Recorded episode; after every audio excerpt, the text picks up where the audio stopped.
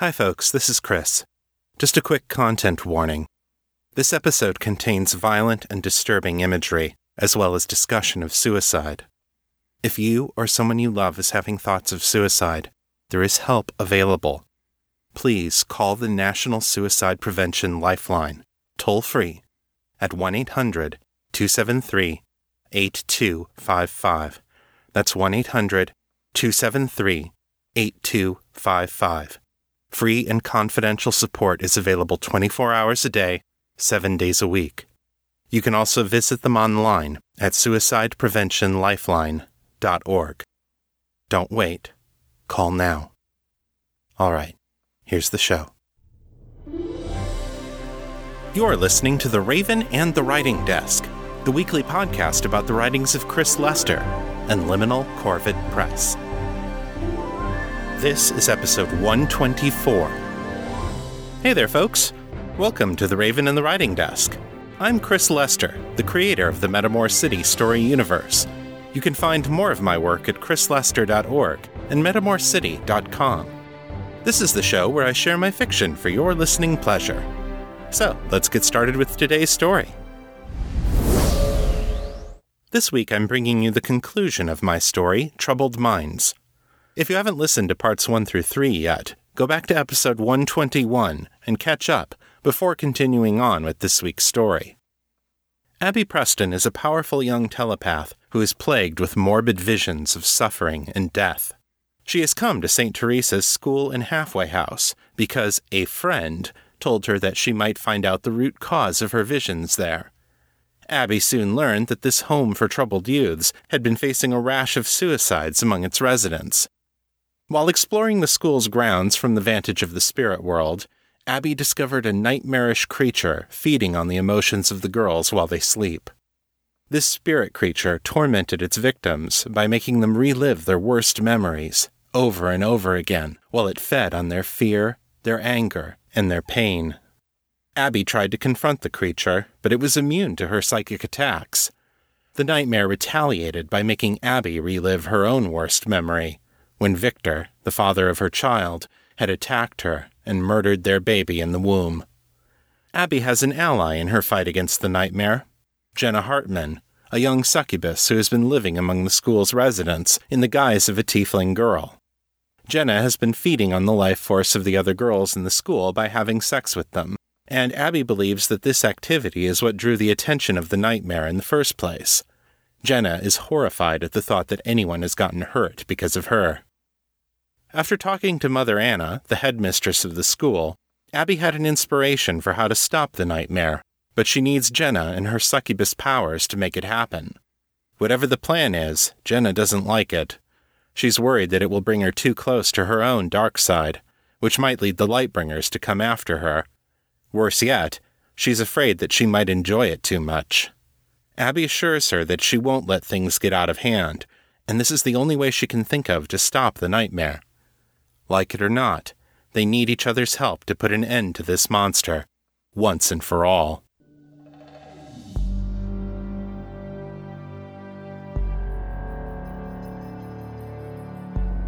Troubled Minds A Tale of Metamor City. Written and read by Chris Lester. Part 4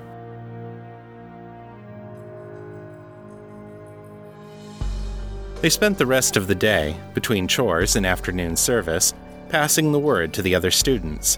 There was going to be a big, important meeting tonight in the TV room. They had to be there, and they weren't to say a word about it. They allowed the rumor to spread that they had a special memorial of some kind planned for Clarice. Abby spent what time she had left hunting down every sister she could find and placing some very clear instructions inside their heads. Come evening, Abby took her pillow and laid down on one of the couches in the TV room, as soon as they had verified that all of the staff had fallen asleep, per Abby's suggestions. At first, she was tense and nervous, but she closed her eyes and ran through the meditative exercises she had been taught, willing herself into a relaxed, passive state. She kept hold of a few threads of self awareness, just enough to ensure that she would remain lucid, and then let herself fall into sleep. When the dreaming began, She sat up and looked around. The room looked much as it had last night a chamber made of bones, with a carpet of soft flesh beneath. She rose from the couch, stepping out of her body, and watched as Jenna began to gather the students.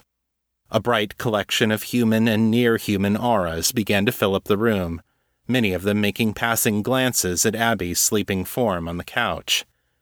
Fortunately, Abby was trained enough in lucid dreaming not to be easily awakened if she didn't want to be. Soon, nearly every student in the school was gathered there, sitting on chairs, couches, and a large amount of floor space. More than forty young women, with Jenna standing in the middle. They filled the room to capacity and stretched beyond it to fill the hallway for a good distance to either side.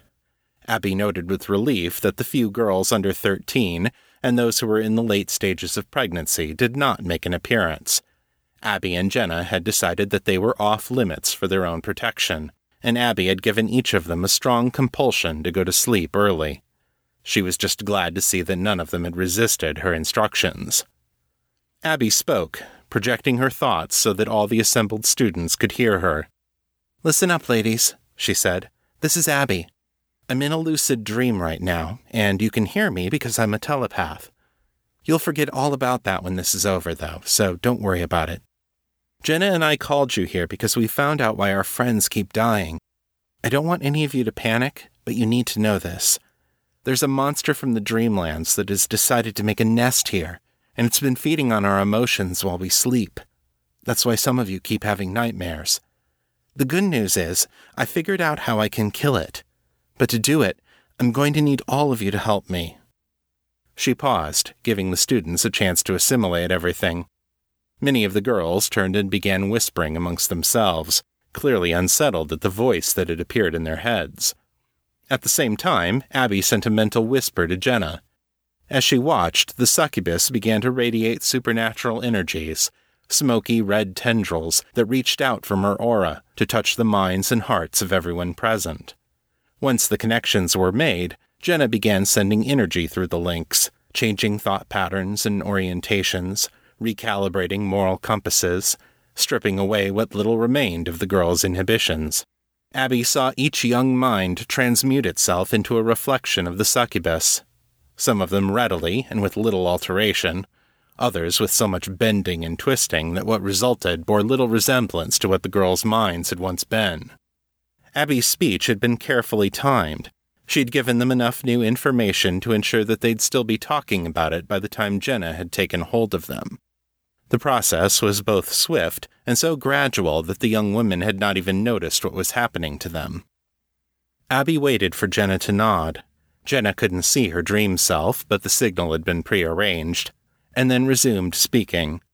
This thing feeds on emotion. It's drawn by it. So, we're going to create a little lure for it, and then we're going to waste it. Now, listen carefully. I want you to do whatever Jenna tells you to do, but when I give the signal, you all grab hold of each other's hands, or whatever other skin is close at hand, and make sure that at least one of you grabs my hand over there on the couch. That's critical, okay? She waited for the somewhat puzzled nods of acknowledgement. Even now, many of the girls were absently touching themselves or tugging at their clothing, but they all seemed to have enough presence of mind to hear and remember Abby's instructions. Of course, the suggestion she implanted along with the words probably had something to do with that. Okay, cool. Jenna, go for it. Jenna opened her eyes to slits, and in Abby's dream vision they burned like hot coals. You heard the lady, she said, bringing her hands together in a loud clap. All right, girls, let's get naked. This is an all you can eat pussy buffet, and everyone's invited. The response was immediate. Like dogs being released from a leash, nearly 50 teenage girls shucked off their clothing and threw themselves on each other with reckless abandon. Driven into a state of near mindless desire by Jenna's manipulations, the crowd evolved in seconds into an orgy of almost unimaginable proportions.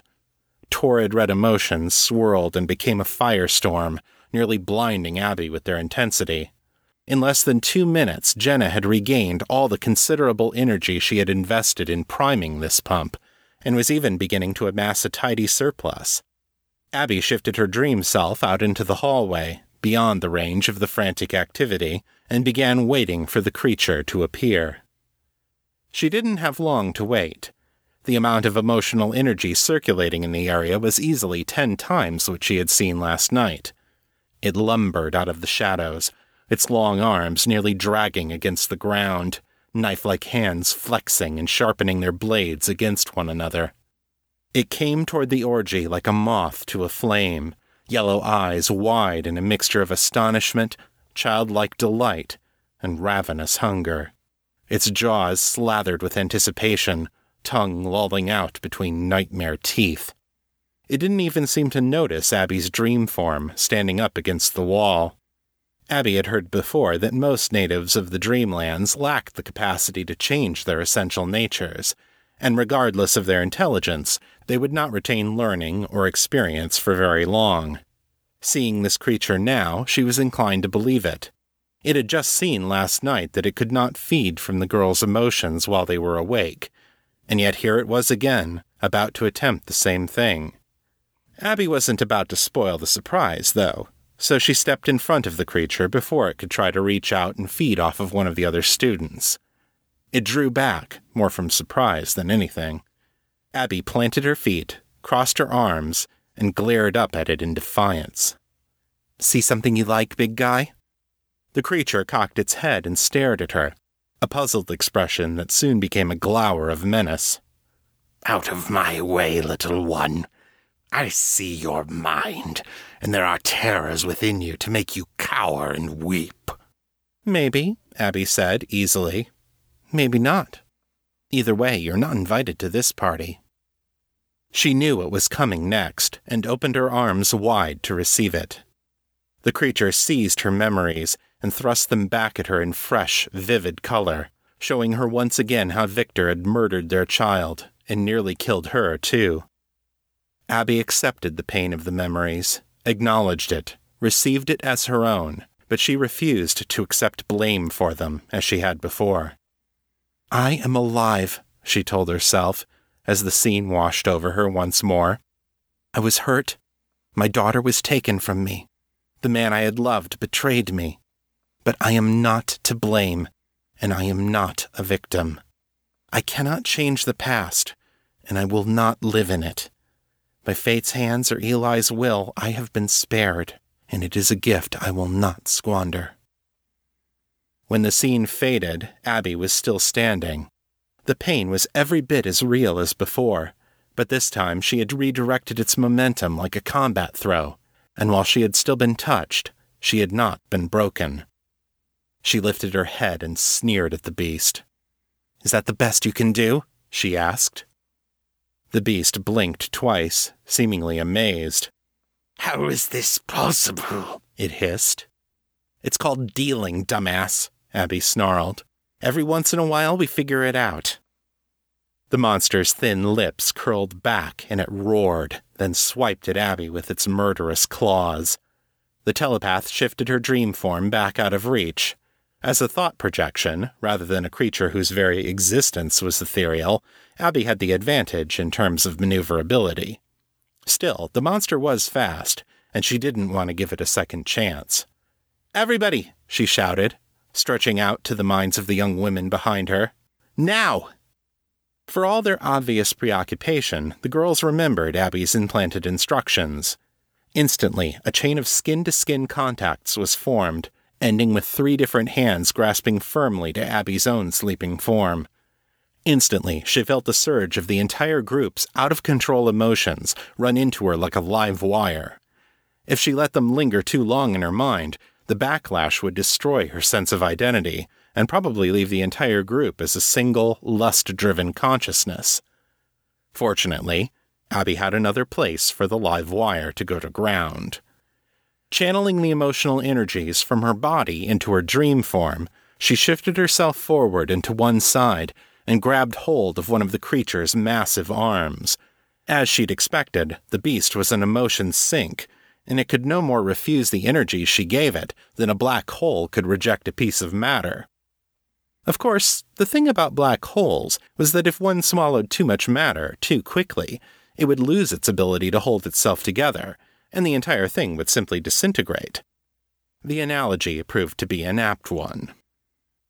The creature screamed, a blood curdling shriek, like a thousand nails on a thousand chalkboards, as its shadow flesh erupted in fire at the point where her dream hands touched it.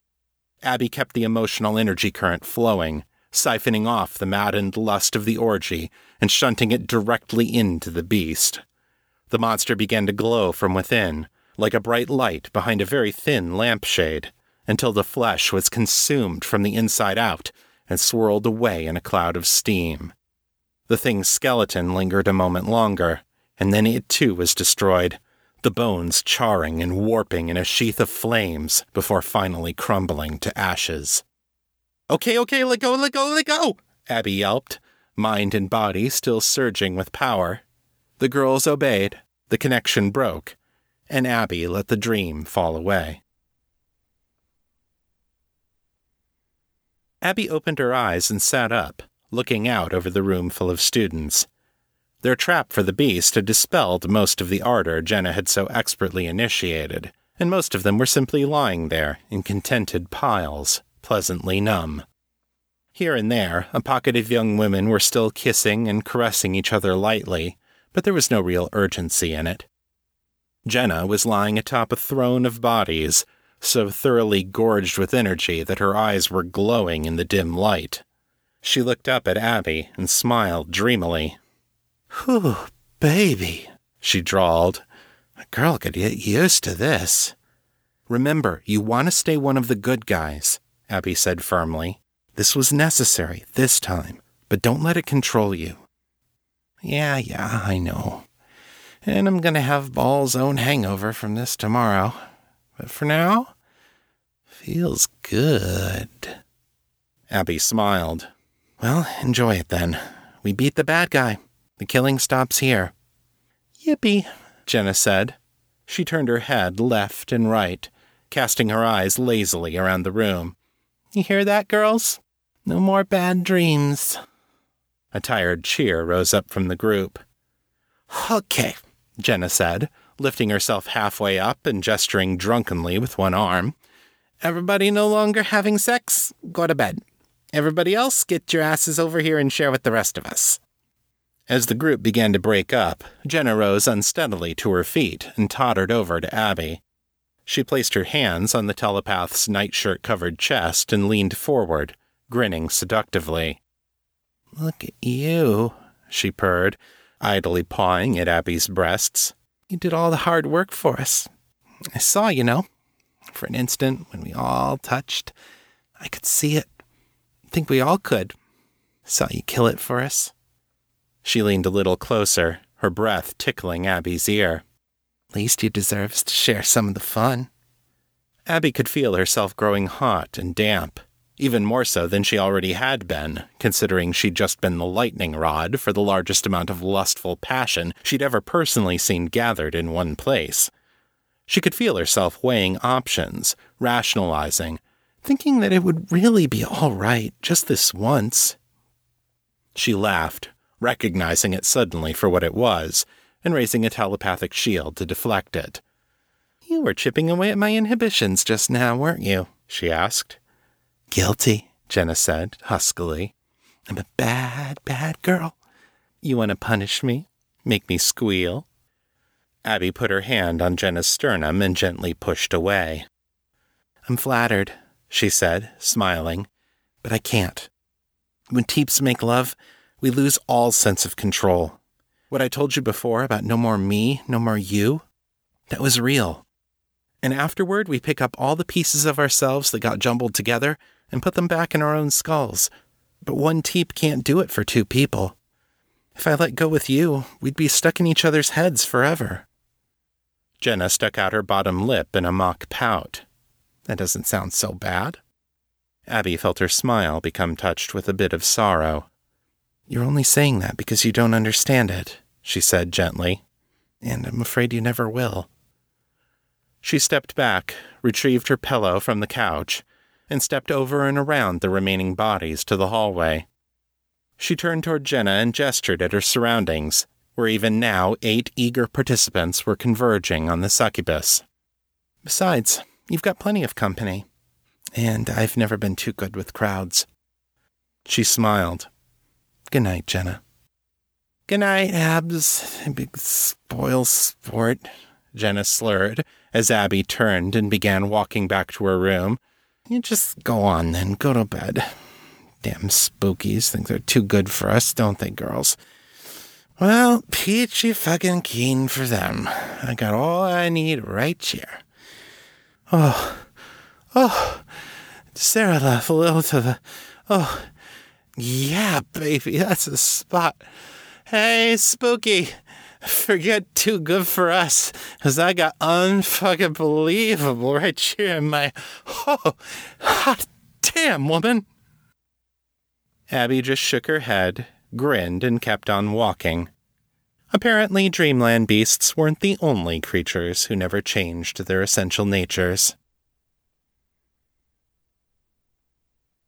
Abby removed her hand from the man's forehead, breaking the link, then put it back in the deep pockets of her coat. It was still early morning, and the air was cold. The man opened his eyes, and for a moment they shone with blue light before settling back to their usual mundane appearance. He blinked a few times, brushed a lock of his short, white blonde hair out of his face, then nodded. Well, then, he said, his baritone voice falling somewhere between the clipped accent of the upper levels and the mild drawl of the middle class. It would appear that everything is in order. He reached into the inside pocket of his black suit jacket and pulled out a pair of equally black sunglasses, putting them on in one smooth, practiced motion. Superb work, as usual, Miss Preston. I knew you were the right person for this job. Thank you, sir, Abby said, bowing briefly. I'm glad I was able to help. Though, if possible, sir, I'd ask that you not call me with any more jobs like this for a while. She looked down at her feet, then back up again. They're a little hard on the psyche. As you wish, the man said, straightening his tie. Also black, though in the middle of it there was a gold tie tack in the shape of a twin cross. You know how to contact us when you're ready to work again. In the meantime, the agreed upon sum of 50,000 will be deposited in the collective's numbered account, contingent upon your guarantee of silence regarding the entire affair. It won't leave the collective, Abby said, on one condition.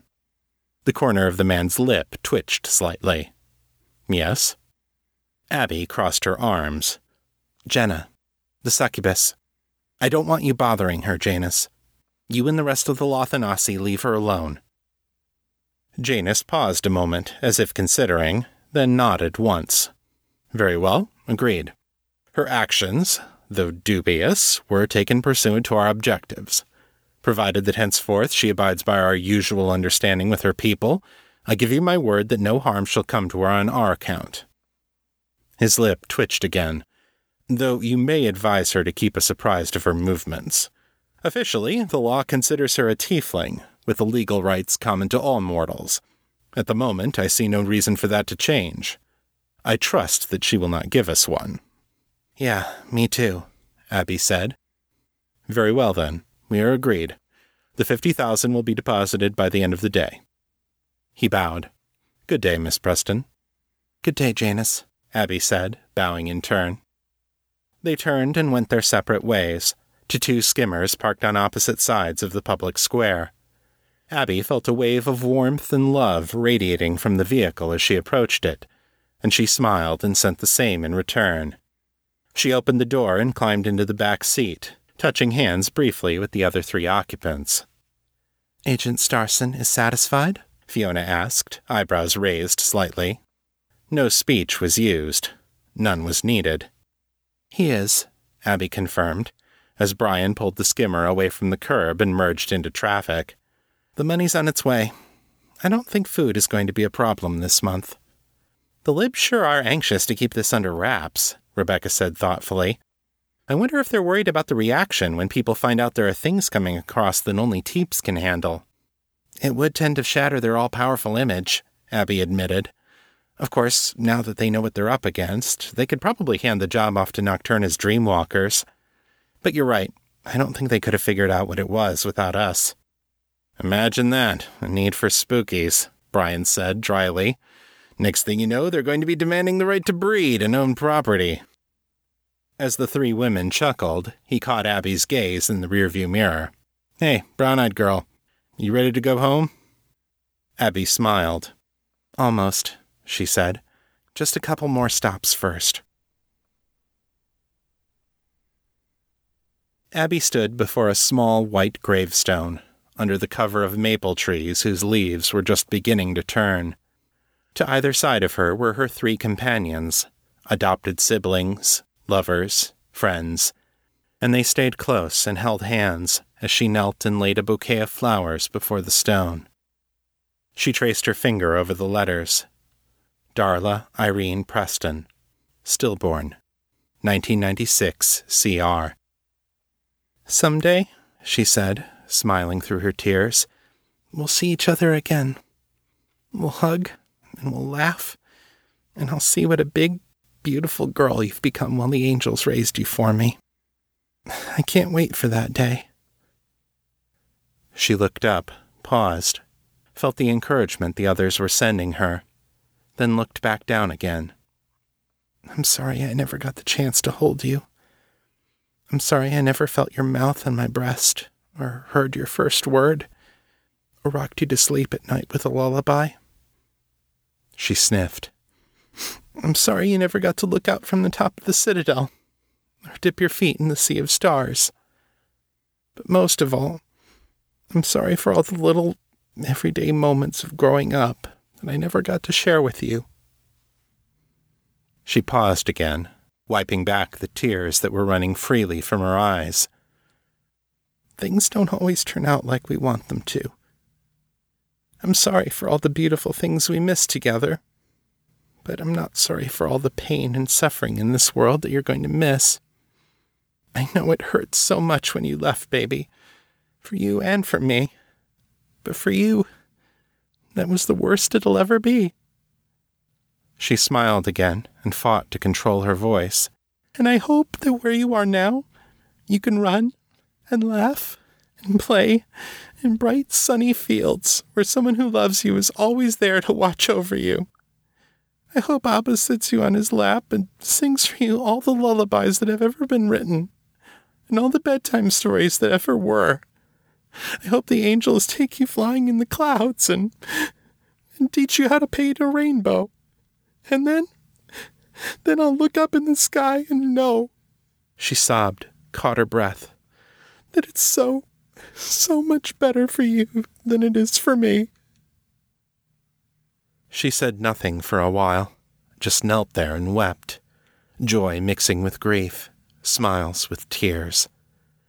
At last the sobs eased, and with deep, steady breaths, she turned her face to the sky, the sun and clouds overhead mingling with the fluttering leaves. I have to say goodbye now, Darla. I know you're in a good place, the place that's right for you. And now I have to go and find the place that's right for me. I love you so, so very much but I've been living in the day I lost you for three years, and it's time for me to go on. I need to go and find out who I am now. And I'll let you get on with being whoever Abba made you to be. She closed her eyes and smiled. So you go on and run in those fields, listen to the stories, and paint the rainbows. And someday I'll find you there. She rose to her feet but for now, it's time for me to go and walk in the sunlight too. She kissed the tips of her fingers and pressed them to the face of the cold white stone. Then, turning, she stepped into the arms of her companions, and together they walked away, out into the dappled sunlight.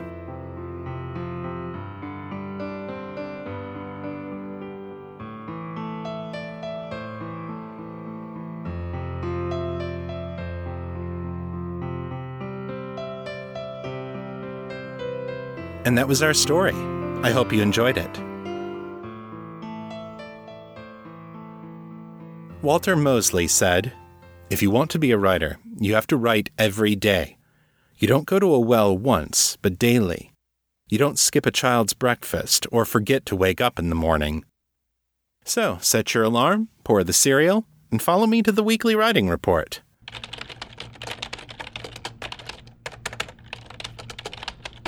I wrote 2,762 words this week, over the course of three hours, for an average writing speed of 921 words per hour.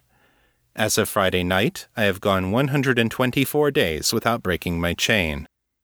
Most of the writing I got done wasn't fiction this week. I had a string of weird, difficult days at work, and it didn't leave me with a lot of time or energy to do my writing. When I'm too tired or distracted to write fiction, I work on other things instead, like prepping the scripts for the podcast. This week, I started working on an update letter for my Patreon campaign, sort of a state of the publishing house address, which I plan to send out next week. When I did get some time to work on my fiction, I added a bit more to Operation Ibex. The manuscript is now over 15,000 words. It's frustrating for me when I have weeks like this, I feel like I know how to do better. I know it's important to make time for writing in the middle of the day because I need my evenings for other things. But with the weird challenges I had at work this week, making time for writing would also have meant staying later, and sometimes I just really, really want to go home. I know this is temporary, and I'll find my rhythm again eventually. I know that a lot of it is brought on by external circumstances that'll change with time. For that matter, I know some of it is seasonal. I tend to get depressed around this time of year just because of the lack of daylight, and that hurts my productivity too. But I need to learn how to work through these things and build more consistency if I want this writing gig to ever be more than a hobby. At times like this, I'm glad I have this podcast because you, my dear listeners, help me remember why I'm doing this and keep me from falling back out of the habit of writing. So, for all of you who write in or leave reviews or call the voicemail line, thank you, because those little reminders that people are still interested do a lot to help me get back up and keep going. If you'd like to share your thoughts about the show, send your feedback in text or audio to metamorcityfeedback at gmail.com. To leave a voicemail, dial area code 641 715 3900 then enter extension 255082, followed by the pound sign. My Facebook is facebook.com slash author Chris Lester. The fan group is Fans of Metamor City on Facebook, and my Twitter handle is Etherius, E T H E R I U S. If you like this show, take a minute and leave me a review on Apple Podcasts. It makes a big difference in helping people find the show. That's all for this week. I'll be out of town next week, so I'm bringing you another special episode from Balticon. Until then, keep it on the bright side. This is Chris Lester, signing out.